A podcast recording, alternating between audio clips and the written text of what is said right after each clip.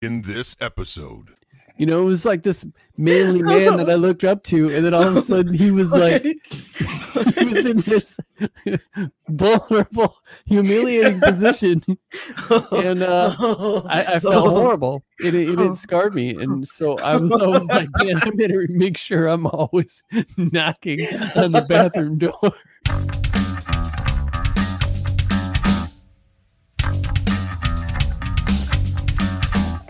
Welcome. You're listening to Paleo Cheese Podcast, episode forty, the dangers of virtual reality and the most popular phobias. Hello, everybody. I am Chad Lutsky. And I'm Jeremiah Bannister. And you are listening and or watching Paleo Cheese Podcast. We're part of the Project Entertainment Network. Yeah. And this episode, we're kicking back again to no guest. Shooting from the hip, yeah. And you are bringing some amazing topics. oh, oh no! Now I know why you wanted to wait. no, I was. No, I, was I wanted to wait. Him. I wanted to wait because you didn't have confidence oh. in your topic. Oh, yeah. So very no. quickly, I thought of one, and I was going to run by oh. run my topic by you and see if if you thought, yeah, let's go with that before you even gave me your three. My topic was. I found a list because I really like your idea of the lists. I found a list of oh, yeah. the the top most popular fears or phobias that people have. Dude, I would say go with that. Be- well, okay. I'll still go through these because it kind of overlaps with something I wanted to talk about. Okay. And so, and that was one of my ideas, but I was like, did we already talk about our phobias and stuff? Although, dude, I've got one now. I've got one that's wrecking my sleep, dude. yeah. I saw something I shouldn't have seen. It's a video game, too. Anyway, so, okay, here's my topics, though, Chad. And then we, we can talk about the video game because, dude, I'm telling okay. you, bro, this is another okay. level. So, okay, um, one of the topics, and, it, and remember, I'm, I'm not very confident in any of these, but the first one would have been planes, trains, boats, or automobiles. Like, have you traveled in any, right? I've been in all of them, and I thought that'd be fun. Yeah, bad. Nobody's going to be like planes, trains, but I figured we might be able to say planes, trains, and automobiles, and people would be like, oh, yeah, the movie. And we're like, ha, we got you. We're not talking about that. It's one of my favorite, though. Um, if you didn't have this career, which would you choose? Right? That's not bad, yeah. Yeah. That's what is next in horror? That's the third one. Uh, okay. That's talents and skills, habits and goals. Like, that's more like personal, though. But it's still, you know, we, we've talked about writing and we've talked about other stuff like that. Um, and then one was just about social media. But I figured that might be a little controversial. So yeah. we're going to stay away from that. I don't want to say too much. So I'm like, well, okay. But I, I figured that the what is the next in horror? When you said, you know, things that people are scared of, it kind of It kind of reminds me of that. My son right now, he's practicing for a horror film. He's in the back screaming. he's, ah! he's he's found his he's found his voice. He found his voice a while ago, but mm-hmm. it's it's at that place now where he's found his sentences. So now it's just blah, blah, blah, blah, and he'll string yeah. together. Sometimes you want him to talk and say like full blown paragraphs. Just get him angry. Get him angry where he wants something. And he's like, you know, upset at an injustice. Have one of the kids grab one of his toys. Next thing you know, the guy's just, you know, off to the races, full paragraphs. You're like, yeah. you talk like that more, bro. So, but the fear thing, you know, that was something relevant even recently for me. And I've been thinking a lot about, you know, because I told you I watched the video about the horror cycle. Uh, John mm-hmm. Hess, uh, the uh, guy who talked about it, got a great mm-hmm. show, filmmaker I Q. And um, it just made me think about it. I've been thinking about it a lot. And so when... when the idea of what is the next kind of horror, you know, we've touched on that a little bit. You know, you, uh, you said you thought certain that we'd come to kind of an end maybe of like the zombie stuff. I don't know. Maybe, maybe I got you wrong on that, but, um, I thought I remembered hearing you say that before. I, it may have been a hope of mine. yeah. yeah. Well, let's, well, we'll go with the phobias then. That way you can yeah. talk about uh-huh. your, uh, your, uh, thing that spooked you. But yes, I do like man. a couple of those things, and I think they would make for a good conversation. Yeah, we can put them on the list. You know, I haven't looked at this list, by the way. Yeah, no, you I had just not. Have it up. I have. I have it up. I, I haven't looked at any of the. Oh, phobias. You haven't looked at the list of the phobias? No. Oh, dang, dude. Okay, yeah, I got you. Yeah. Well, I, you know, I, I put it out there, man, that I'm like, you know, I got all sorts of them. I got, yeah. I got all sorts of them, which is why it's funny if I just sit down and watch a scary movie by myself. Although I, I learned recently, I thought I could watch what I was watching as a video game. And I learned that video games, dude, modern video games, you can't just assume that, oh, it's spooky like Castlevania. And it's like, no, no, no, no. Yeah. This is uh, turn the lights on right now. So, have you, have yeah. you ever played a video game like that w- using virtual reality? No, dude. That's I, I, I only intense. played... I only played virtual reality for the first time a couple months ago. There's my, my buddy is a heart surgeon here in town mm-hmm. and uh, for uh, Children's Hospital and uh, or heart doctor. Let me, he's not a surgeon. He's a heart doctor. Mm-hmm. Um, and he, his son had a birthday party, Ambrose, one of his buddies. So we went, it was a V R place. There are members there and stuff. And uh, so I got a chance I, to play it. Dude. Well, I, I played one that's like, It's it's like you look like you got a lightsaber, but you're really playing drums. You know, it's kind of like the yeah, fruit slicer game and yeah. stuff. Mm-hmm. But then I played one dude that's outer space, mm-hmm. bro, where you're you you're kind of flipping out, man. You're swirling around, you're looking all over the place, you're floating slowly away and trying to grab for things. And I'm like, did you get nauseous? Yeah. Oh yeah, I got totally nauseous for a second. It went away. Yeah, I got some weird thoughts about V R though, man. Like I I don't know. I, I what what's the what's the one movie with Bruce Willis where they're they're inside a little capsule living life in this fake world, and then they, you know, the V R world. I haven't seen it, but I know what you're talking about. Oh, dude, yeah, I, that's the vision I, I see of the future. I mean, I think that's like predictive programming. I say, well, yeah, I do, we're all going there. We're I all following see, the path of, you know, hard nipple Zuckerberg. We're all doing it. I do see an eventual like twelve-step program needed for uh, this kind of stuff in the future for gaming. Yeah. I mean, I know that they already have like, um, not in every town or anything. I know they already have like uh, twelve-step programs for like World of Warcraft and stuff, because people getting involved in those games, they get so wrapped up that um, they just forget about everything else: eating, sleeping, excuse me, work. Yeah. So I think that when the the uh, games get to the point, because when I grew up, uh, games were not addictive, man. They were just like something that you had fun with for a half hour to an hour. Yeah, there was just no way you could get addicted to the, the games that I played growing up on the on the Atari. But you know, at, through the years, especially when you start dealing with people online, and you're you're you know, you don't have to have a friend coming over to play with someone. You know, these these MMORPGs are uh, you know, they're they're so accessible, and a lot of them are free now. Um, and you there's so many of them, and people just get so wrapped up. I can see. You know, just like back in the day, not everybody had a computer. And if you had a computer, it was like, wow, you were kind of a, you know, a big deal. Yeah. But now everybody has a computer in their pocket playing, in, in you know, with incredible graphics on there. You can watch a movie, you can read a book, you can, you know, t- take pictures and alter them or whatever, make or make a whole film. And all of the video games have killer graphics on them too. So yeah. When we reach a point where it's virtual reality worlds, where you're completely engulfed in the, you know, the graphics they have now for them are good, but they're not what they're going to be, where you yeah. are truly engulfed in a different world. Yeah. And with that is an eventual, probably very dangerous pornography and or sex addiction that I think will come along with that too. It's like Black Mirror, man. Maybe even to the point yeah. of, um, I, I do worry about uh, like feeding uh, the pedophiles, and will it become legal to have like maybe a character selection screen where you choose the size and some pervert chooses this, you know, nine-year-old girl form. I know it's a little dark, but no, I, I, dude, I, I totally see it. Yeah, you know what I'm saying. Yeah, totally. But, it's, I, I believe it's coming. I yeah. believe it's coming, and you know, we're we're all wrapped up in it, like, you know, so.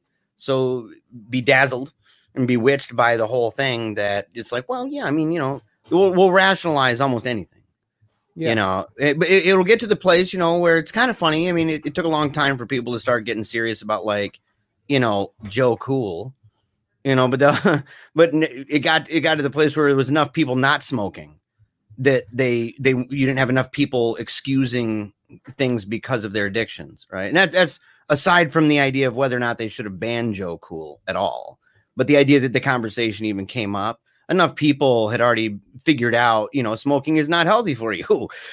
The doctor at Chesterfield might be telling you to have a cigarette a day, keeps the doctor away, but we don't believe that. Otherwise, why am I, why am I coughing my brains out? It doesn't sound good. I got a phlegm in my throat now. My teeth are yellow. Yeah. So, you know, I got gum disease and what's this cancer? And so, you know, um, we're not there with video games or anything, but that's one of the fears I've got too, man, is technocracy. You know, and, and where are we going with this? I mean, I, I envision the day and age of a lot of people doing sex robots and junk. Just oh, straight, for sure. Oh, yeah, straight sure. up. Like, I think yeah. my kids are going to have to, you know, if they if they expand out and they travel or they go to school anywhere, or, you know, because of their work or whatever, and begin to get outside the bubble here, mm-hmm. that they're going to meet people who are like, oh, yeah, here's my, you know, sex robot partner, you know, whatever. And they're going to have to be able to have a reasonable conversation with that person. And, yeah. you know, so. I saw a documentary, I think it's on YouTube, and I can't remember what it's called, but it went through over, I think, four different stories of men who are, uh, have relationships with their sex dolls. You know, we're mm. talking like the, the super kind of ultra realistic dolls. Yeah. Um, and, uh, it's, it was sad. To oh see yeah. Totally. These guys, uh, just. Yeah, it was sad. It was strange documentary, and I can see, um, yeah, sex ro- dude, all of that, sex robots, virtual uh, reality sex, and of course, what I was talking about earlier. Will there be a law where you can't, uh, you know, like, will you be able to get a program or a game that allows you to create those kind of characters that, um, you know, like I said, like uh, underage characters and stuff. Yeah. I would assume you can, because the fact that they have, what is this? What is that called? The hensha or henasia or what, what is it? What Hentai? Is it? Yeah. You know, they have that. Isn't that, no. isn't that loaded oh. with, aren't those created specifically to look like young girls? Uh, I'm assuming so, but I, I you know, I, I never watched it, believe it or not. Me neither, so, but I, yeah. I know the word and I've seen pictures yeah. and they all look I, the same. So, so much of, so much of, um Asian pop culture is that I mean they're, so, they're... Much of, so much of Asian uh, is sexualized what no matter what it is totally yeah Japan particularly yeah, yeah. even even K-pop and stuff. No offense to um our Japanese listeners. My wife is half Korean and she loves K-pop, so I mean I'm if I'm stepping on toes, it's the one I'm going to bed with. I'm gonna be in some trouble. She'd be like eh. Well, she used to argue She used to argue that K-pop is like much better than American pop, right? And like we're talking on a moral scale and stuff. And I said it won't take long. I said it's it's just starting. I said just wait. The more commercialized it gets, I said they're primed big time. I mean, it's you know, it's almost like a culture that everybody's kind of into the Catholic schoolgirl with the skimpy dress sort of thing, you know. Mm-hmm. But it's. It's like dressing up as little kids and hee-hee and the high-pitched yeah. tweaky thing, you know, and so there's a lot of that. But when I say sexualized over there, I mean like sexualized, dude, like the game shows and stuff that they have. Like, where they're like I only I've only seen Running Man. What? No, that's not what? No, it's a no. show. Oh, it is? Yeah. What's that? You're not talking about the Arnold Arnold. No, no, I'm not talking about Arnold. Yeah, I think it's called Running Man. I think, I think you're hold on a second, man. I'm gonna actually give my I, wife. No, I think I this. know what you're talking about. No, dude, I'm talking about stuff where like, um, she has to confirm this, dude. Because if it's not Running Man, I don't want people to. Blo- What's the name of that Korean game show you like? Running Man. Wham! Yeah, Running Man. No, I, it's, no, it's dude, good. I'm talking yeah. about like where oh. there's nudity and stuff, where no, men, yeah. men are putting their faces in boobs and trying to guess whose boobs are their wives and stuff like that, or wow. smelling their butts and stuff like that's that. That's yeah, a dude. funny one though, dude. You got to admit that that was hilarious. I know what you're talking about. Where it's there's ridiculous. It's all dark, and you have to like go to each little box, and the one but had dude, like dude, this, the butt cheeks right next to it. I, I, that's come on. Now I don't know if if, they, if they, it's like prime time stuff or if it's something no. you got to get on D V D. I don't I don't I don't know what their laws are over there for nudity. You know, I don't know if it's like uh, I think France can have nudity too and stuff. But yeah, I don't know, man. But so, what was this game that you played that, that scared you? Uh, is it M K A K A? Is it Maruto? Hold on. Oh, dude, I will I will look this up, man. I got to get it just right. Hold on, A K A. Let's see. Manto. Manto? Manto? M A N T O. Okay. Brother. It's based on an urban legend, right? Of this, mm-hmm. this lady. Japanese? Uh, I thought it was Korean, but... It's Asian, though. Okay. Yeah, it's Asian. I'm, I'm, I'm looking it up right now. Aka Manto. How do you pronounce this? Brother? Anyway. So, let's see. It's uh, A K A Red Cape or Red Mantle. Japanese. Japanese urban legend. Right, about a masked spirit who wears a red cloak. And so, and it literally scares the living uh, crap out of you. That's basically it, right? Um, and, oh, wait, oh, it's even worse. It haunts people in public toilets. What? What's the lore behind that?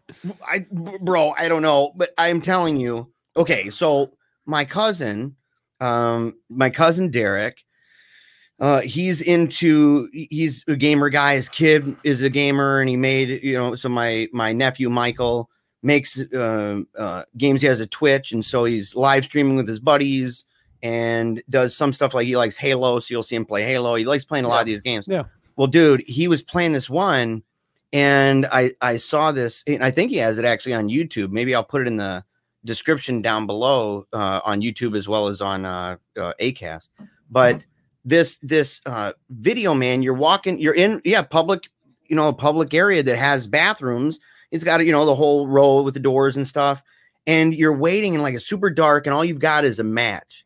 So mm-hmm. when you're walking and you're looking around, there's cobwebs and super dark everywhere. So it's loaded with jump scares. Bro, well, it's, I don't know about jump scares. I just know this, the, the, uh, the cloaked figure, this chick, mm-hmm. super tall. And when she walks by, it sounds like you're, the heartbeat's like, whoom, whoom, whoom, and it's like, wah, wah, wah, like a psycho sound almost, right? Yeah. And dude, it, I'm telling you, and you try to hide, you're like, ah, and you're running as fast as you can to hide, and the screen is like blinking like red, like blood. Like, whoom, whoom, whoom. Mm. Dude, I was watching that bugger downstairs by myself. And it, well, first with the kids, and I'm like, oh, I'm like, wow. I'm like, oh, your cousin's making some games.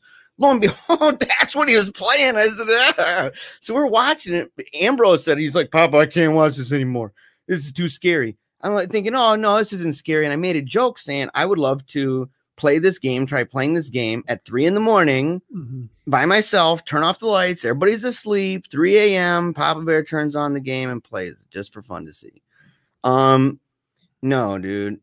I didn't I didn't even have to play it. I went upstairs to go to bed that night, and I'm laying down. And I hear this little noise. We got we got this door that goes up to the attic, you know. And I hear this noise, and immediately I'm like, huh, and I like look up, and I'm like looking at the door, and I'm in that state where you're like kind of going to sleep and kind of awake. Yeah. And I'm just waiting for that freaking ghosty chick to come out and be like, rah! I'm like, no. So, dude, I like I went back to sleep, and it, it happened again. It happened like three times, man. So then the next day I go downstairs, and I'm I'm down, and it was super late. Like way past bedtime. I'm by myself. The lights are, most of them are off. And I had my green screen downstairs. I had my green screen to the side. So I'm kind of like in this cube, right? Mm-hmm. I have, a, it's an artificial barrier here, wall. And I can't see the rest of the basement. And I'm sitting there. So the only way to get into this little area is to walk behind, on the far end of the green screen, which is like a little door almost. And dude, it's behind me. And I mm-hmm. keep like looking back. And I'm like, oh, and I look over and I'm like, I can't see what's on the other side. I got up. I moved the green screen because I was so nervous about it, man. I moved the whole green screen oh God, just yeah. so I could see if the red cloak ghosty man was going to come get me. And I said, I don't know if I could function, man. If I played that game for real, I'll, I'll still try it. You know, that would, that would get us some views, man. Dude. Yeah. Watching you play a game like that. I'd have to bleep it out because I just have a feeling. You know, because I, I swear, I don't swear tons, but I do I do say some words. And so, but I try not to on the show, you know, ever. And on, on you know, the show I used to host, I, I didn't either. And so I just have a feeling, dude, watching this with a jump scare that it's just going to come out. And I'm just going to say something, dude. I'll have to beep it out for the kiddies, you know. My uh, my son plays those all the time, Nakoda. Yeah. So, all right, let's go through these top ten phobias that are on medicine net dot com. I have Medi- a, I have Medicine Net. Oh, so this yeah. is like, you know, I mean, it's online. I mean, you know, yeah. it seems it's, it's kind of legit. Legitimate you know? yeah. website. Yeah, yeah, sure. yeah, yeah, yeah. Okay. Yeah. Okay, so Number number ten is triskaidekaphobia, which is the an extreme fear related to the number thirteen. Okay, hold on. I'm, I'm going back. I'm going to number ten. All right. Yeah. Wow. A superstition. Uh, yeah. Uh, Basically. Triskaidekaphobia. Uh, triskaidekaphobia. Phobia, yeah. Yeah. Triskaidekaphobia. Exterior, extreme fear related to the number thirteen. No uh, way. Yeah, no way. I, I don't have, I was born on Friday the thirteenth, so I feel what? like I, I can't have, I'm not allowed to have that. You were really born on Friday the thirteenth? Yeah. What? Mm-hmm. Dude, wow, yeah. man. All yeah. the stars have come together all of a sudden for me. Like, each little piece is a constellation, dude. It makes helps me understand it? you. Yeah, of course, if I, you know, I bet if I was born on Christmas, well, I don't know if I was born on Christmas, if I loved Christmas, I'd probably grow to hate it. No, but Friday the thirteenth makes sense, dude. Friday the thirteenth, and it was the, the, the, the same day I was born, Black Sabbath released their very first album. Dude, really? Yep. Creepy album, yep. So, yeah, I was I was destined to love horror. The only thing I know having to do with something in pop culture with my birthday is that the uh oh the Bee Gees yeah the Bee Gees had the number one song in the country, dude, with Night Fever, and Night if Fever. people listen to it, that's probably the song that was bumping, dude, in my heart when I came out, because that's Maybe, what I feel I like. remember spinning that, dude, when I was about eight. My mom had the Saturday Night Fever soundtrack, man, and it's loaded with Bee Gees songs. The whole soundtrack was awesome, and dude, you're, you were probably listening to that when I was born. Probably, probably. That's exactly what you were doing. As, fact, doing. as a matter of fact, yeah. I remember that's what I was doing. yeah, right. yeah, man. Yep. Oh. So, so okay, yeah, I'm not. I'm not afraid of the number thirteen, dude. It's one of my favorite numbers. I have a slight yeah. superstition. Not, not anything like, you know, I like I avoid it. I get. I'm aware of it. I think is is I, there's an awareness there. It's not like if I see the number, I have an awareness of it. It's not like looking at thirteen? The number eight or something. Yeah. Really? Yeah. yeah. I just have an awareness. Just like I, yeah, there are certain yeah. numbers that I have an awareness for, you know, like the number six or the number seven or the number thirteen.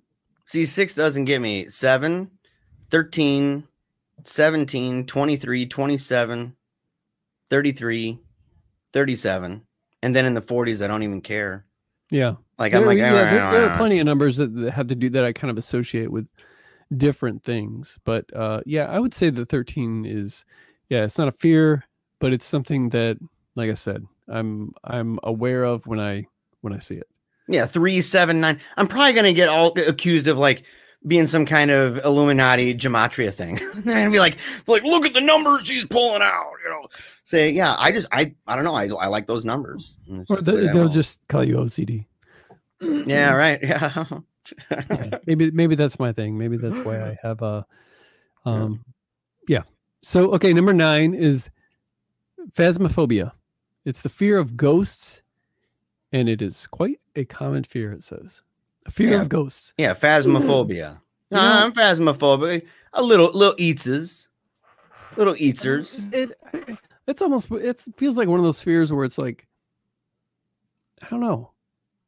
Is it really a fear? Like, I don't want to get, like, I don't want to um, get hit by a car and die. Does that yeah. mean I have a phobia of, you know what I'm saying? Like, uh, or maybe, the, do you know what I'm saying? Like, if there were ghosts, yeah. wouldn't you be just naturally a little afraid? afraid? Just like you would yeah. naturally be afraid of getting hit by a car. That doesn't mean you have a phobia of it. It's a different kind, though, right? Like, um, C S Lewis talks about, uh, I don't know if it's about if it's fear, I think it is though. He says, if you were told that there was a, um, a, a spirit in a room, mm-hmm. right. Um, and then uh, if you were told that there was a tiger, the kinds of fear that you would experience would be different. Like that's philosophically speaking. So he, yeah, he, yeah I forget what, I, I forget what it's in. I don't know if it's in The Problem of Pain or uh, Miracles. I don't remember which one. Um, but he was well, talking I think, about I think fear. With the spirit, With the spirit, you would have to, first of all, you would have to absolutely believe one hundred percent without a shadow of a doubt.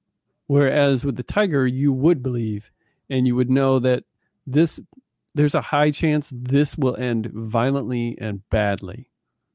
But are you saying that there's like, if if it was confirmed that in fact there was a spirit, not just that you were told, because yeah. someone could go, well, no, I don't believe that.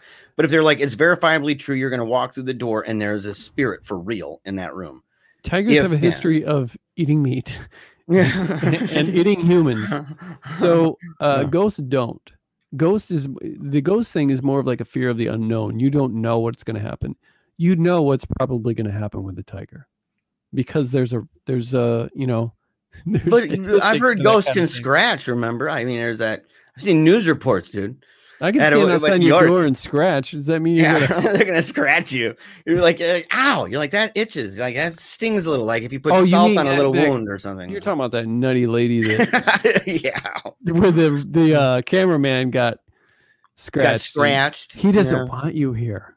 Yeah, you're talking about that one. Yeah, because you're getting the story out. Yeah, and it's like, yeah, how do you know that? Like, what if he, he just didn't clip his nails recently and you know bumped into you or something? I yeah, I see what you're saying. Yeah, but no, yeah, I, I, I am a little bit spooked, right, by the ghost a little. Obviously, man, I was scared that maybe that you know Manitou or whatever the crap was going to come through the door, mm-hmm. and so yeah, I got a little, at least a little. It's, it takes a lot though. I'm not just like scared in general. I mean, I can watch a lot of movies, ghost movies and stuff. It's one of my favorites. Yeah. Um, and that doesn't spook me. I watch tons of the ghost shows. I used to watch them all the time. Mm-hmm. Um, and I, I didn't get scared. I was more interested to see if there was ever going to be one time where I'd be like, I, you know what? That's pretty un- unbelievable. And I got mm-hmm. really bored holding out for that, mm-hmm. you know? So. All right. Yeah. How about, let's see. Number eight, emetophobia. This is the fear of vomiting. This makes a person unnaturally afraid of vomiting, vomiting, especially in public. I have, I've heard of this, and I think I've known some people like that. Um, I, actually, I do know someone like that. Uh, fear of vomiting. Vomiting is no fun, man. Makes your eyes water, your throat burn. If it gets in your nose, that burns too. And it puts you out of commission, kind of. But I think that the fear probably stems from uh, losing control of your functions, of your body. Yeah, and the embarrassment, like like it says here, uh, especially in public, um, that was this particular person's fear, is they were afraid they're going to crap their pants in public or or vomit in public. Yeah, yeah, I've never been afraid of that, but I, I I'm pretty controlled when it comes to puking. Mm-hmm. You know, like I mean, for real, I've actually had to teach my kids because they get scared when they're puking. You know, mm-hmm. if they if they get sick. Their belly's all sick and stuff. And they're like, oh, no, I got to puke. Oh, and they're all like, Papa, hurry, come in here. And I'm like, okay. Yeah. So I go in and I calm them down. I'm like, look, you have to control this. Like you have to. It is to... scary for kids because it, it yeah. um, they can, you feel like also like you can't catch your breath. Mm-hmm. And when you do, it's like a, it, it's acidic, you know, and it, it's hard yeah. to catch your breath with something like that. Yeah. So I, yeah, I get that, especially for kids. Yeah. I get, I remember, I think it was Nakota. He was always afraid of that because I think it happened once when he was young. And I think that was his experience. It was like, you know, loss of control. Yeah. Can't, can't, um, it hurts um, and you can't breathe, especially if you're violently vomiting.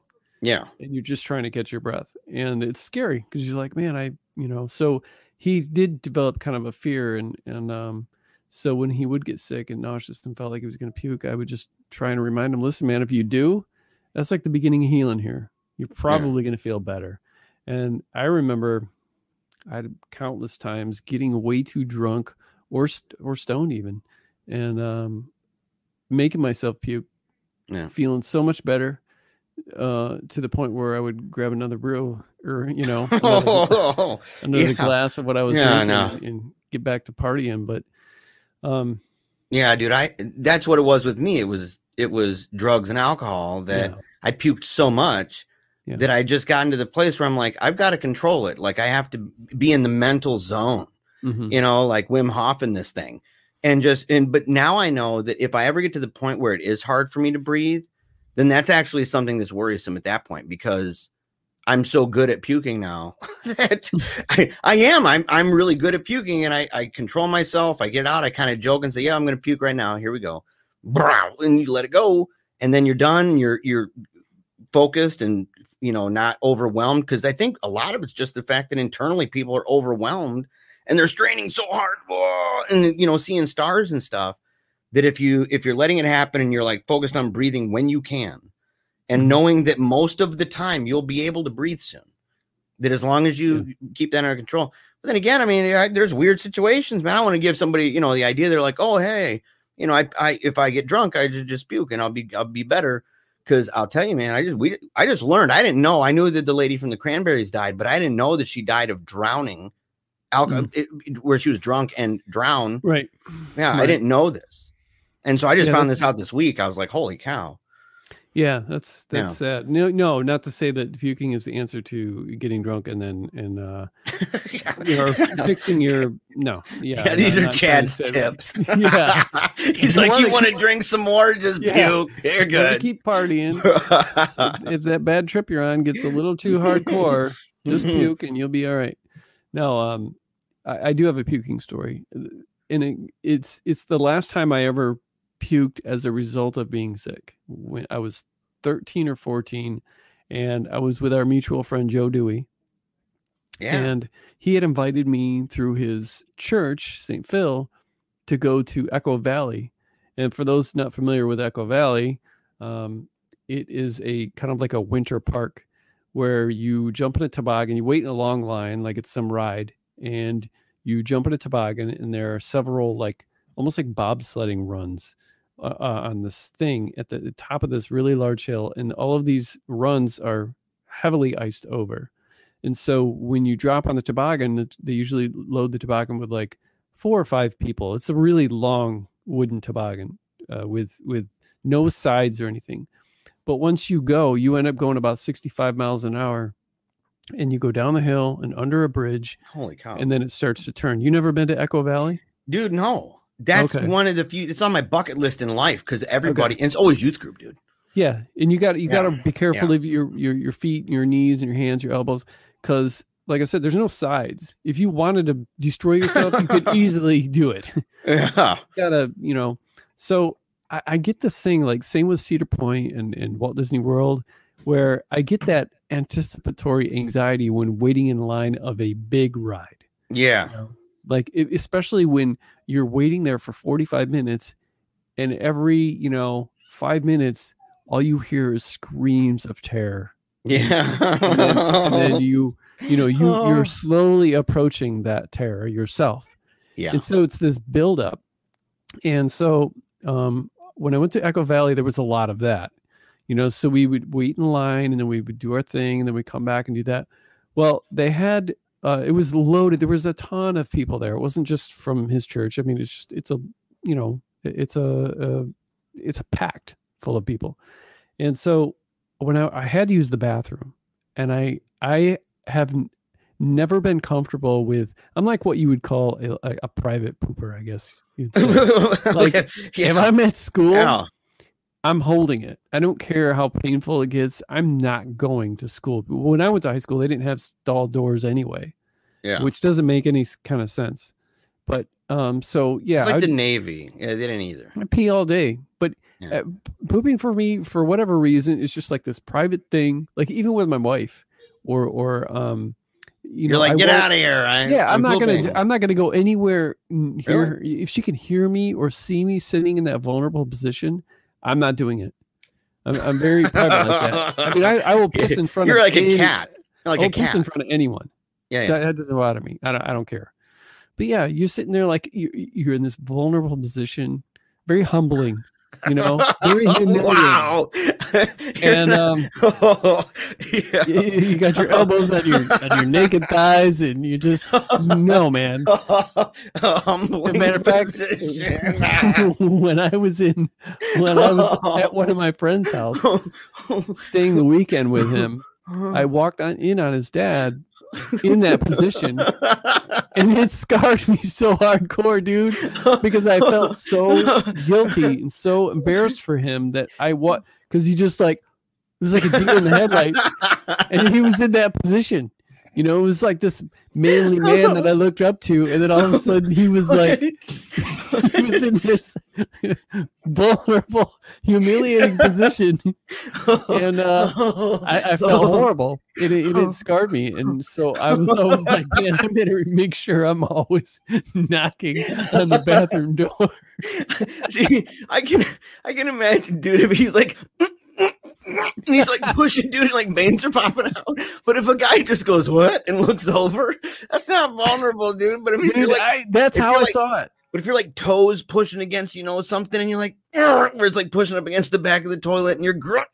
Yeah. Like your if, face you're is the red. Bowling, if you're at the bowling alley, I'm also like, you would never find me like at the, bo at the, oh. ball, the bowling alley being the guy that's in the stall, even though you can't see me and I can't see you. Being this guy in the stall that's grunting and making really loud noises when my, you know, crap hits the water and, you know, that tabloosh and stuff. Yeah, no, yeah. Dude. So whenever I go into a bathroom like that and I hear someone straining and grunting and making, because I, I assume that you can stop that. You don't have to grunt like that. You can still use your, your muscles and stuff. But some of these dudes are just like, oh. Yeah, but they're all like sixty, dude. Yeah, but I, dude, I know I, the type, I, man. I'm like having to have some dignity, man. Yeah, I, got, I guess I got too much pride, man. I, I just, I don't know. I oh. can't. I'm too vain, I guess. Oh, dude. But anyway, back to my puking story. That's my this... puking story. No, I said back to my puking story. Oh, back to it. Okay, yeah, all right, yeah. I, there's okay. this public restroom they have, you know. Yeah, and. Um, I had to go so bad, and it was because of the buildup. Because, dude, when I get nervous, when I was younger, I would like be standing in line. I'd be farting all all the, for the half hour I'm standing there, just farting. And so it's all this stuff is building up in me. Oh, and I'm in the bathroom, and I'm like, I can't, I can't do this. I can't go number two in here, man. There's just no way I'm doing it. Yeah. And then I remember at one point I tried because people were going in and out of the bathroom, in and out of the bathroom. I didn't want anyone to see me in that you vulnerable tried. position. What? You tried. Dude, I mean, like. Was there, were there would, doors? I, so you're like, no, you in there see no. your vulnerable position. You'd lock that door. Lock no, it. I'd be, sta I'd be standing there. Then everyone would clear out. And I'd run for the stall. And I remember I tried going a little bit. Like I let loose a little. And then I hurried up because someone was coming. And then I hurried up. I, I, I you know, wiped or whatever, got my pants oh. back up. It wasn't done. And so I spent the rest of the time at, there miserable um, because of my nerves and the fact that I, I, I could not go to the bathroom. So Aren't on the you way actually back, creating a more vulnerable situation? Like if you're like holding it in, you, you're like, yeah. So we're, we're on the, we're on the bus. Going back home after the Saco Valley thing, I still haven't gone. Other than that little, you know, leak I I, I let happen, um, you know, just first like ninja poop, I guess you'd call it. And so I'm in there, and the bus has a couple hot chicks on it that I went to school with, and um, they must have been invited oh, too to go to the Saint Phil no. thing. So uh, I was talking to Joe, and I said, "Dude, I don't feel so," and that's about all I could get out. And I just layered that bus with vomit, dude. And it was, uh, it went down in the, you know, the, the grooved tracks in the center of a um, bus. Uh, it got stuck in there. And uh, the girl, the girls were like two or three seats ahead of us. And, and everybody saw me puke and heard it. And then, th then the girls were like, um, you know how you were talking about when you crapped your pants on Gabriel, on, uh, oh, yeah, in front of Gabriel and what's her name? I'll never forget yeah. it. Yeah. Well, it, that's how it was. You're like, ew. And, and particularly these, these two hot chicks, and the vomit is caught in the grooves and like slowly like sh going toward the front of the bus in the oh grooves toward them, and they're oh. like, it's getting closer. Ew. Dude, I you're like just, play by I, playing the whole thing. I should have just crapped in yeah. the in the thing. You should have, yes, yes. You should have gone in there and yeah. just pooped, dude. And, you know, I, little did I know how humiliated I actually would be. So later on, by not because, yeah. and I'm assuming it's because I refused to to poop. Dude, the anxiety you were going through is probably immense. I mean, you probably yeah. internally, in the mind, psychologically, yeah. physiologically, the anxiety was just crushing. Yeah. So, so yeah. change my emetophobia to pooping in public phobia, I guess.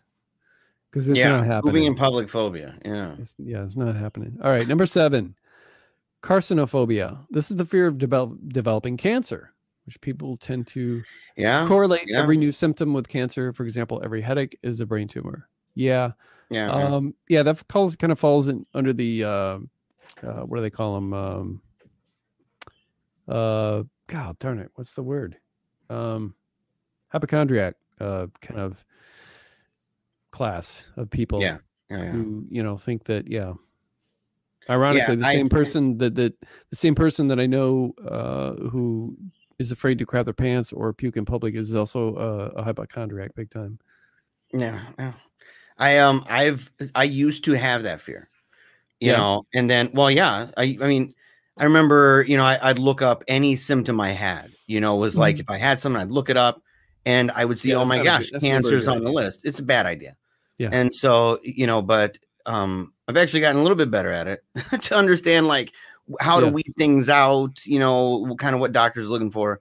And so, but the thing is, is that, you know, once my daughter was diagnosed with cancer, once my sister was diagnosed with cancer, all yeah. of a sudden I had to start studying cancer. Sure. So the more I studied cancer, I was like, well, okay, well, you know, here are things to look out for. Like I, I recently called the doctor about um, uh, moles that I have.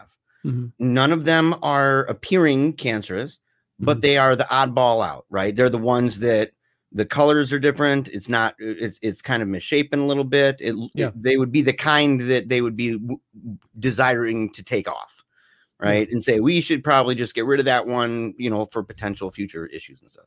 So, right. but, but I used to, I used to be always nervous about that kind of thing. And, you know, I had issues with, Uh, acid reflux for a while. I was having mm-hmm. issues with that, and I would have anxiety issues. And so when I would get and th- thinking stuff's cancer makes it even worse. You know, you, you really start thinking. I, you know, I recently I had um, uh, uh, what is it, pitted edema. Mm-hmm. That sucked. W- watery. You know, it's like swollen feet, and you press yeah. down on it, and it stays like Play-Doh. Yeah. That junk is, it's spooky, man. I go, I go in, they do blood work, and they're like, hey, man, you got your kidneys, your liver, everything is just awesome. You're there's no indication that there's like, platelets are off or anything like that. And, uh, and they're like, actually, you know, you seem pretty healthy overall. They're like, but, you know, you're getting older. You were sitting down for hours and hours at a time. Mm-hmm. And there's a possibility, you know, Raynaud uh, phenomenon stuff that could be affecting this. So they said, you know, I didn't even need diuretics. They, they said they weren't even going to give me a water pill to get rid of it. They said, just elevate it above your heart, exercise, just keep, you know, if it happens, do some walking around, stand up, don't sit down for hours at a time, stand up, walk around yeah. and keep working on stuff to get your, your circulation better for your blood, also for the Raynaud's. So, but I, but that spooked me, right? That was the first time in a long time where I started wondering underlying condition, but I wasn't even, I wasn't even thinking cancer. I was thinking, you know, is it a heart problem? Is it yeah. a kidney failure? That kind of thing. And I, But I've kind of gotten over that. And actually, it's the last time, because I used to constantly, I've been in the hospital so many times, you know, and they'd check me and they'd put me on little sticky things at the V A to see, you know, what's going on with me. And every time it was something to do with my consumption of caffeine, or like, I used to drink ridiculous amounts of caffeine, mm-hmm. um, or that it, it was just, you know, anxiety. And it wasn't any other physiological reason for that. And I've even had a yeah. C T scan done and stuff. I mean, it was uh, all sorts of craziness that happened with me for that. But the last time it ever happened, I was having an anxiety attack, and I was at the house. And I used to always think when I was in, having an anxiety attack that I was having a heart attack. That's what I thought. Mm-hmm. Yeah, and that's I, common. Yeah, it's common. So I'm standing outside in the door, in the doorway. The door's open. And I'm all keeled over. I can't even like stand up. I, I'm kind of like keeled over at the waist. I got my hands on my knees and I'm freaking out, man. I'm like, oh my gosh, my world's ending. And I used to have my wife, because my brain was reeling so fast in those moments, that I would try to check my heart rate. My heart rate would be elevated, sometimes a yeah. lot. but I could Which never would make it even elevated even more when you when you check it, and then yeah. you're checking over and over and over. Is it still there? Is it still there? Mm-hmm. Which is just a vicious cycle. Yeah. So I remember reaching my arm out, pleading with my wife to check my heart rate, mm-hmm. and she looked at me, and this was in the moment was kind of like offensive, but she like yeah. looked at me and she's like, and just shook her head and walked off and just left me. She knows you, man. She knew it. And I, I'm sitting there, I have, my, I have my wrist out like this. And I'm like, what? And I was so, I was so offended, like as a man, you know what I yeah. mean? Like, I'm like, I'm looking at her like, what? I'm like, you're not going to check my heart rate. I'm like, I'm, I'm dying over here. And I'm thinking that in my head. And, yeah. and I'm looking at the door with her not there anymore across the room. She's gone. And I'm looking there and it just kind of hit me mm-hmm. that I'm like, I'm not dying right now. I am not dying. And dude, I have, I've had one panic attack since then. Mm-hmm. And it was tr- weird trigger conversation about Bob Dylan, strangely enough. Um, and it was just weird, random, but we were talking a lot about other things. My buddy had a stroke and my daughter died. And it was shortly after that, but that was the last time. It was, it wasn't major, but it's bad enough that I went through my ritualistic stuff and all that. Yeah. But the, the thing is, since then, you know, I've been way better because I always remember, you know, what my wife, what she did that day. And I've yeah. also taken responsibility for stuff to get like minimized. She minimized it. Yeah. She minimized. Well, dude. And it was so, like I said, I was, I was, I felt like it was a slight against me. Like, what, what are you, what are you doing? Yeah. Like, where are you going right now? Kind of thing. I didn't say it out loud. It was all in my head, but it was, it was a real wake up moment for me. That's cool. Hmm. Yeah, I think I think age has a lot to do with that. That uh, I I wouldn't say I have a fear of developing cancer, but I think I, uh, you know, for my age, these are things that I that I, I think about. I you yeah. know, feel a new pain or something or new sensation. I'm like, you know, what is that? Uh, I don't I don't fortunately or maybe unfortunately I don't like rush to the doctor or anything. Um, and and I've had so many strange, bizarre pains that would last for you know. Uh, anywhere from a day to uh, several weeks, and then I wouldn't ever have them again for years, and couldn't tell yeah. you what they are. And um, I'm also of the the uh, I subscribe to the idea that I know that you always hear about the stories where it's like, oh, if he'd uh, just went to the doctor, he'd still be alive. They may they meant maybe would have caught the cancer in time and that kind of thing, but. I also subscribe to the idea that if, if you, I think a lot of people, most people can't handle those kind of diagnoses and they make themselves sicker and shorten their lives and make yeah. it near impossible for that to go away. And I'm not saying as long as I don't find out that I'm going to heal myself somehow, but there is, uh, the mind is really, really powerful when it comes to healing. And um, I can't, there's a term for it, and I can't remember what it's called. Uh, something called. I actually was listening to somebody talk about it on the Joe Rogan podcast, and they were talking about um, not uh, entertaining these ideas. Um, and there's a term for. I, I can't remember what it's. I can't remember what it's called. I wish I could. I, I'm horrible at retaining um, stuff that I find interesting, unless it's horror or something or music. But but it was it was saying that like w- was it w- get to the like the gist I guess it, was it saying that if you don't think about it and if you think positive things there was or a guy you... on there that that there was a guy on there that was giving a story. Now I can't remember if this is Joe's story, the other guy's story. I think it was the other guy's story, and he was talking about how during the pandemic, early on in the pandemic, um, I think he was told that. Uh, He was really sick. I can't remember his condition, but he was told that he was that he was sick and he had this really life-altering thing, very dangerous thing. And he went to the hospital and they basically sorry. I was getting interrupted by David Lee Roth. He's always trying yeah. to call me and ask me what's up. But um yeah, he was he was given a diagnosis. Um, and I can't remember, like I said, I can't remember what it was, but it was something you do not want to hear. And that essentially, um, he was going to die. So arrangements were being made and stuff. And then his, um, because of the pandemic going on, his family also couldn't come in. Um, and so he was suffering a big time as a result of all this. And they also talked about the importance of human communication when you're sick, and mm-hmm. human, uh, having that, um, you know, if you're separated from humans and how you can just, we need someone else, you know, yeah. to yeah. help us, even to heal us, yeah. you know? And then he got real sick, was getting ready to die. I think they gave him like not long at all. Like he was going to die in the hospital. Another doctor, for whatever reason, I can't remember why, maybe the family went in there, I think, because they found out, or a family called this other doctor and said, yeah, they won't let us in there and he's dying. He's like, I'm going in there. I'm getting to the bottom of this. The other guy goes in there, checks him out. He's like, you don't have this. You're not dying. Uh-huh. Dude, that dude left the hospital in high spirits, like within like twenty-four hours. What? Everything, all of his symptoms went away. It was like when, when he was told that he wasn't sick. Yeah. When he was yeah, told yeah, he yeah, wasn't yeah. sick. Yeah. Yeah. It was like the psychosomatic experience. Yeah. And there's a term for that kind of thing and kind of like denying that. And I just feel like, like I'm not the type of person, I think that like, if you told me I had cancer, um, you know, I'm a pretty, I'm, I'm, my wife thinks I'm a pessimist and I always argue that I'm a realist. Yeah. You know, every pessimist says that. Well, I'm the I, same way. I say that from experience, brother.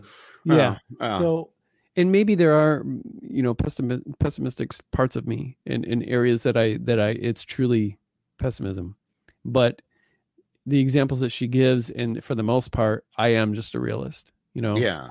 Um, so, but I appreciate her optimism. I appreciate everyone's optimism because we need people like that.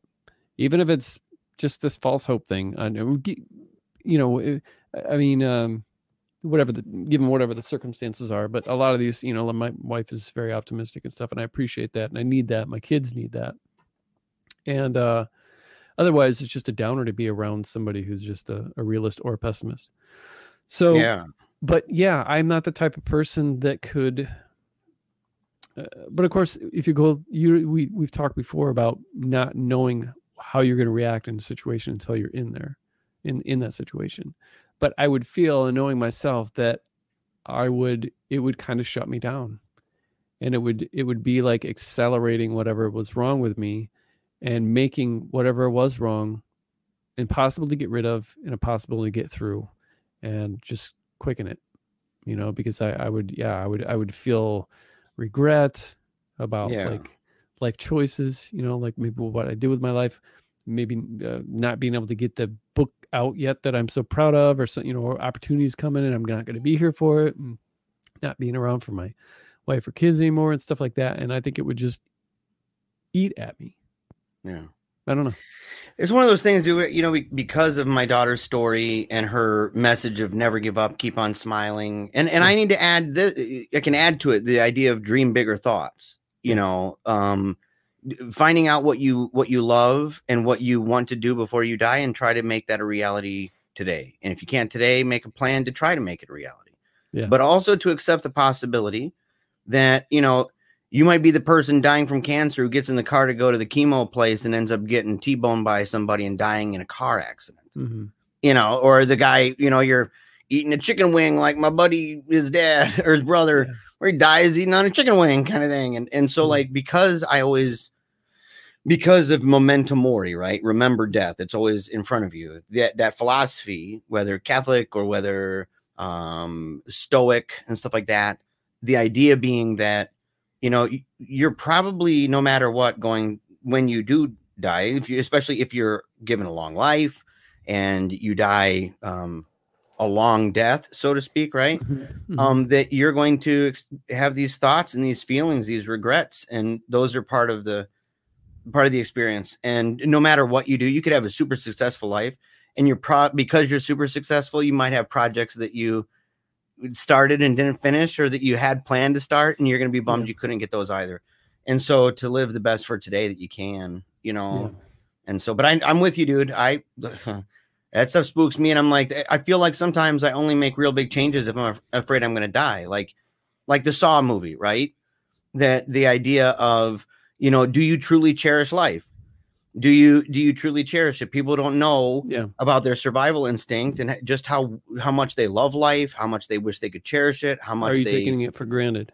Are you mm-hmm. taking it for granted? And you know, actually, it's it's funny, that movie. Strangely enough, the whole series actually had kind of an effect on me in that way, to kind of kick my butt about waiting until. Do I wait until things are super bad to make changes in my life, or do I take responsibility now and make the changes? So that yeah. I don't ever get, you know, stabbed in the neck from behind by a person in a pig mask and thrown into a crazy game with saws and knives and everything else. Just, just Cut off my arm. I promise I'll do better. You know, so I don't want to do that. So I'm like, well, I'm going to go ahead and make that today. So, all right. Blood, injury, and injection phobias. Injury phobias are generally phobias associated with fear of medical procedures. They may all they may often be associated with fainting and hyperventilation. These include hemophobia, fear of blood, and trypanophobia, fear of receiving an injection. Odontia, odontiophobia is the fear of visiting a dentist. I don't know why no. that randomly was put in there, but yeah, uh, yep, okay, yeah. I when I was a kid, I didn't have that fear, but when I got older, I did. I developed it, and I don't know. Yeah. I think I think it kind of stemmed from. Uh, I went to a dentist once when I was an adult, and um. Uh, they ended up shooting me so that my, um, with the anesthesia, so that my nose went numb. And then I had an itch on my nose, and the itch was constantly there, and I couldn't itch it. There was no yeah. itching it, you know? Yeah, yeah. I would go to itch it, and there's just nothing there. And it drove me nuts, dude. It put me in like a really anxious state. And I couldn't wait until this thing wore off so I could finally itch this itch that I could not reach. Yeah. And so... yeah, I mean, I don't, I wouldn't consider myself having uh, these as a phobia more than anyone else. I definitely don't have a fear of blood. Yeah, no. Um, hyperventilation doesn't sound like it would be very fun. I don't, I'm not afraid to faint though. I do Wim Hof every day. So I'm, yeah. I'm, so I'm, I'm in a controlled hyperventilation every day. Yeah. Well, yeah. Okay. Aerophobia. But dentist, but dentistry, oh. I got to say this, dude. Yeah. When I was a kid, I used to be scared as a kid of needles, man. Anything to do with needles, mm-hmm. I was like, dude, no way. They'd have to hold me down. They'd have nurses mm-hmm. come in. I'd scream. It was terrible. And my mom was like, wow. Well, then she, the dentist was another level. I went to this dentist in Hershey, Pennsylvania, and um, it was wicked bad. It, you know, just the, the whole experience. And I don't know how much of it's true. I don't want to say too much. You know, I don't know the, I don't remember the guy's name, but my mom, she, she told me she, she always th- thought I was exaggerating that because mm-hmm. she'd be in the other room.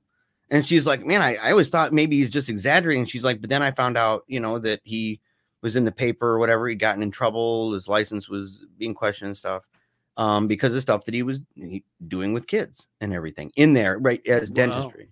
And so, but I don't, I don't know any more details beyond what I've been told by my mother. Yeah. And so, but growing up, it, that fear stuck with me forever. And mm-hmm. I was so, so terrified. I would drive, you know, a half an hour to go to the V A to get my teeth done. And I get in the parking lot and my heart's racing and I just turn right back around and leave. Mm-hmm. And I'd cry and I'd call them and say, I, I can't do it. And eventually they, they tried giving me things like Xanax. Right. Mm-hmm. So I'd go in and they'd give me Xanax, but then I'm so doped out. I'm like falling asleep. I can't even stay awake. I'm so blown out. You're taking too much Xanax, it sounds like. Well, I was just or in Klonopin at first. They tried Klonopin, and then they gave me some Xanax. So I'm just like so tired. I'm like, ugh. And and then eventually uh, nitrous. And so now I go to a doctor where I get nitrous. But here's the thing: um, it's never so much that I'm like I can't talk. Right? I'm not. I'm not so loopy I can't function. It's just a mm-hmm. small amount. But the thing is, though, is that. Now I've had it where I, I went in not long ago and I had to get something done at the V A because the other place it was issues with insurance and transitioning from one insurance to another with, with the V A. Mm-hmm. So I couldn't go to my normal place at Hudsonville Dental, which is awesome. But then I went to the V A to get it done and they don't have nitrous. And the guy told me, he's like, well, you know, I'll, I'll I would take it slow. I would do this. I would do that. And I'm like, just do it. And, you know, the needle in the mouth. And the grinding and the noises and, mm-hmm. and hearing stuff and everything, it spooks me out. But I, I felt like I got a little tense for a moment, but I've been doing that breathing Mm-hmm. And so I wasn't doing like full blown, I wasn't doing that stuff, but I was yeah. slowly, like I was doing box breathing. So four seconds in, hold four seconds, out four seconds, hold four seconds in, and just keep going in that pattern like that. Mm-hmm. And dude, I was super calm, man, calm as a cucumber in there. Nice. And it, so, but I'm still, you know, I don't want to, I feel like superhuman doing it. I know it's not superhuman, but I feel like it is. I'm like, oh yeah. I'm like, wow, yeah, I'm good.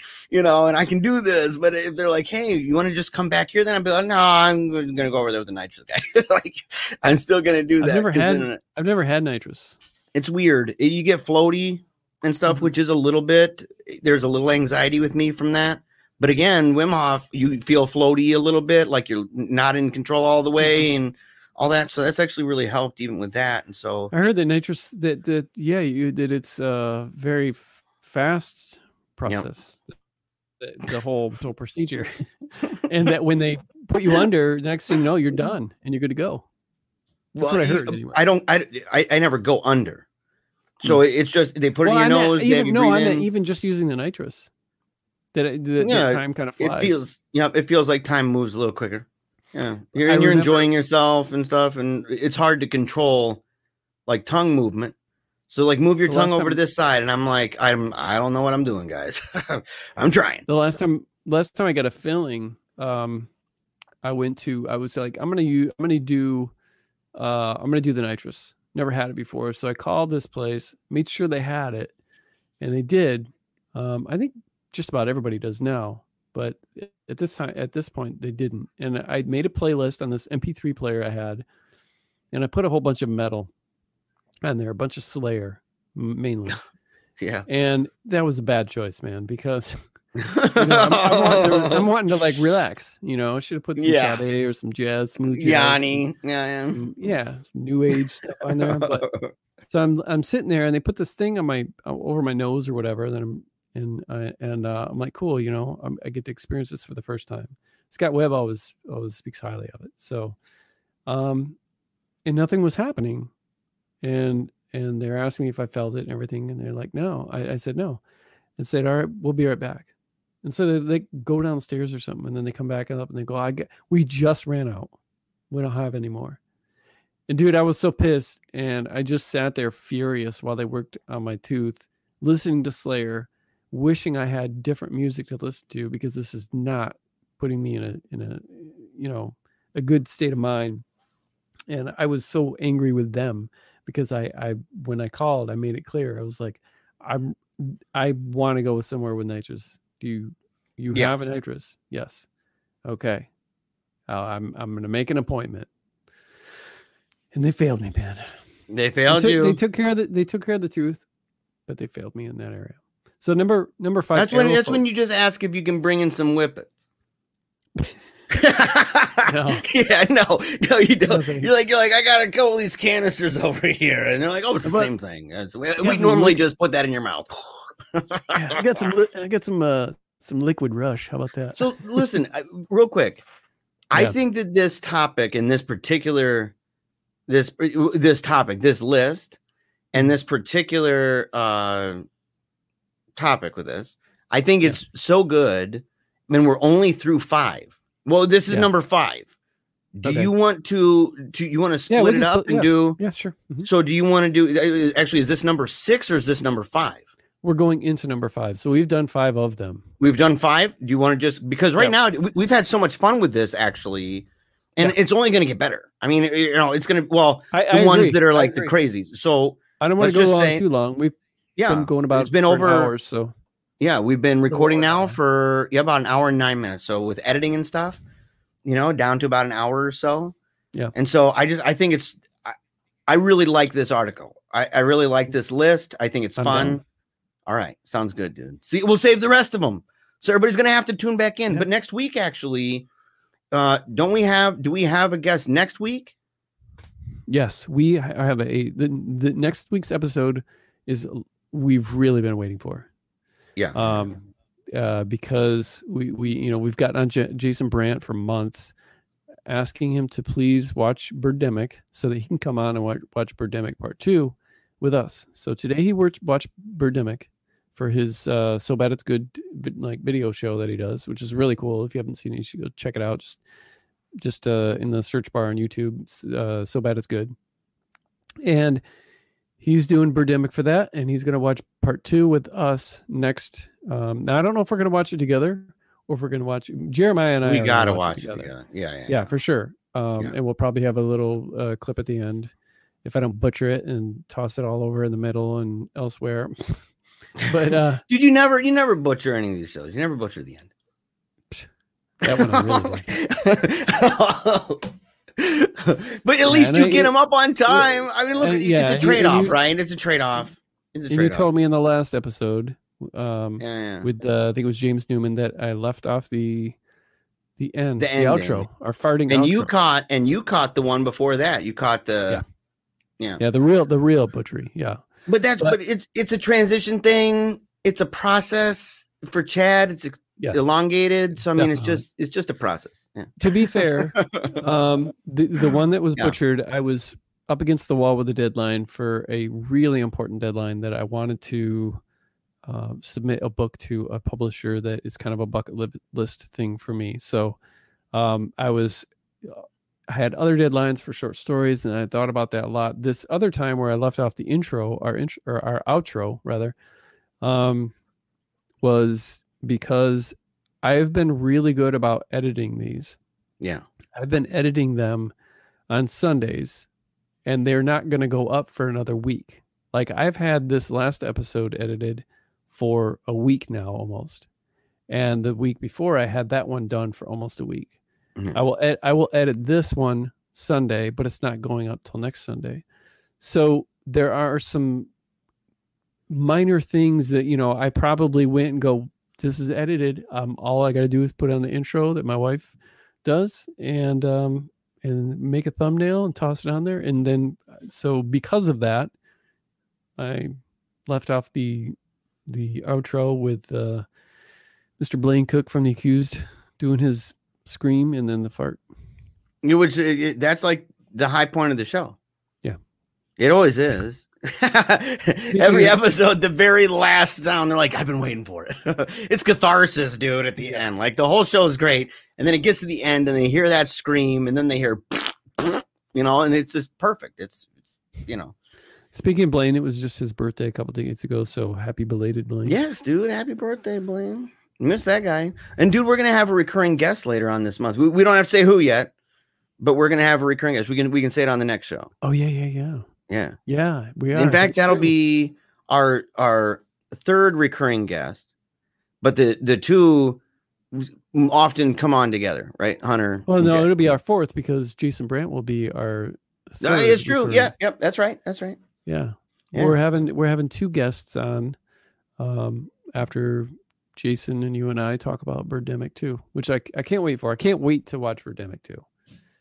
Yeah. Really? Dude, I, I've been I've been pumped about it for a long time. Heck yes. I've been super psyched about watching that stinking movie, and I haven't been able to because I'm waiting to see this, you know? And so I haven't even seen the trailer, dude. No, no, I'm not watching Yeah, I, I refuse to do it. I'm like, I don't want to see the trailer, you know, and it's, I think the only movie is not even close, but it is second place that I really want to see, and I, I'm but I'm not willing to dole out the loot, dude. Is Spiral with Chris Rock? Uh, because I, I, I, la- I watched the entire. I, you you watched it? No, I watched the trailer and I laughed all, all the way through. It looks junk, dude. The trailer, to be quite honest. Yeah, and you know, I yeah, can't yeah, take yeah. Chris Rock seriously. So he's a thirteenth apostle. How can you not take it seriously? I mean, every time he's screaming and stuff like that, I'm just like, oh. This does not look good. He's trying to break out, man. He's trying to do more dramatic stuff, you know? I, yeah, but God bless him. You got to give him credit. You know? I mean, maybe... I, don't, I, don't, I don't believe in pigeonholing, but right. let's face it. Sometimes there are some people, it is hard to um, it is hard to not keep them in that box. Like know, Will yes. Ferrell. Like I love yeah. Will Ferrell, but it, he's kind of like, you see him and you just expect that. You know, But, yeah, but, but Adam seen... Sandler used to be that. Yeah, I've seen yeah. Will Ferrell in um, some cool movies. He was in a movie based on a Raymond um, or a, a, a Carver story that that um, I can't remember what it was called, but he's sitting on his lawn selling his stuff during a yard sale because he'd been kicked out of his house or something. I it was a good movie, and it was a drama, kind of a dramedy. But right, I must. If I threw him under the bus, and people are gonna be like, "Oh, dude, he's come up with a bunch of good ones," and be like, "Oh, crap," you know. But I, but I've always kind of seen him with that. And I, like I said, Adam Sandler, but Adam Sandler is broken out, you know, from that kind of being pigeonholed sort of thing. Jim yeah, Carrey, sure. mm-hmm. you know, Jim Carrey is another one. Right. But he kind of he, he broke out of that. He was at least doing like um, he was doing different movies that were they were drama, not just simply kind of another Jim Carrey movie. You know what I mean? Yeah. Yeah. And so you give these people. But Chris Rock. And that's got to be hard. That's got to be yeah. hard to do, too, especially for someone like Jim Carrey, Carrey, who's so physical in his comedy, you know, and he's such a rubber face. Yeah. To have that face that we're used to seeing all twisted and contorted. Um, doing, you know, something serious. Um, but yeah, he, d- he does a good job. And I was just thinking last night about how, uh, I was thinking about typecasting and stuff and, and how like Elijah Wood makes excellent decisions on the movies that he chooses to, um, to be in. Yeah. He does a lot of indie stuff. What's that horror one he did? Daddy, some daddy or whatever. Oh, dude. Yeah. I was, wa- I want to, I want to see it. Yeah. Oh, dude. I yeah. watched that for the second time last night. My wife hadn't seen it. And I was like, I saw it like a year or two ago. Yeah. X. Oh my gosh. That's such a good movie. And don't, yeah, don't read about it or don't, you know, don't read synopsis or anything. And he was in it. Wilbur, dude. Wilbur, Wilbur. With the, with the dog. The, he, where he sees a dog that's a, in a costume. But everyone else just sees a normal dog, oh, yeah, and yeah, yeah. the dog talks well, to him. Bro, he's in a he lot is of so stuff. good in that. He's in the. Uh, there's a really um, popular cult film from the eighties. Uh, really, really greeny, uh, gritty, grindhouse type of movie called Maniac, and they did a remake of it, and he plays the maniac in it, and he does such a great job. And a lot of people I talk to. Um, and this, I share this opinion with them is that the remake is better than the original. And of course, and, uh, you know, Lord of the Rings. He's, but that's what I'm saying. Is yeah, because yeah. he was in Lord of the Rings and such a plate in, you know, the, all those movies that, um, he's pretty blessed to not be, to be able to do all this other stuff without someone saying, "Oh, that's just Frodo," you know, and not, be oh yeah, dude. seriously. Because oh. when someone goes into a, a big film yeah. like that, um it can be hard for them to break out of that. Or it's like the story show. It's not the same thing, but it's the same idea of somebody acting and not being able to break out of it. um Adam West, dude, the story of Batman when he yeah. played the role of Batman, the that story is actually like tragedy where he eventually was doing, you know, retirement gigs and stuff, you know, going to like high schools and there'd be twenty people and he's sitting there and people, I mean, it was, it was so tragic because he had been at, at this height, you know, and during plus, that era. Wasn't he, he was like the, the mayor of that city. What is it? Quahog? He was the mayor of that, that city for a while too. I was so confused for a second. I'm like, what are you talking about? I'm like, wait, Quahog, what? yeah. Yeah, he was. And you know, rock he, bottom. He, but he was typecast for, like for so badly for so long, people just, they could not separate that, yeah. you know, and say, well, you're him, you're that guy, yeah, you know? And so it, it's hard for some of these people. So, but yeah. So anyway, exciting stuff. We have really, really, really good uh, shows coming up. People do not want to miss it. And remember, if you want to get in contact with us, it's super easy. Paleo Cheese, P A L E O C H E E. Z Z E Paleo Cheese at Gmail or at YouTube or Facebook or any of the other places. It's always just Paleo Cheese. If you look it up with the Z in there, the Z, you will find us, and it's going to be a bunch of great fun. Make sure, of course, uh, send all your love and your hate. We don't mind either one. You go ahead and you send that to our email, and we'll do our best to try to get back with you. All right, peace out.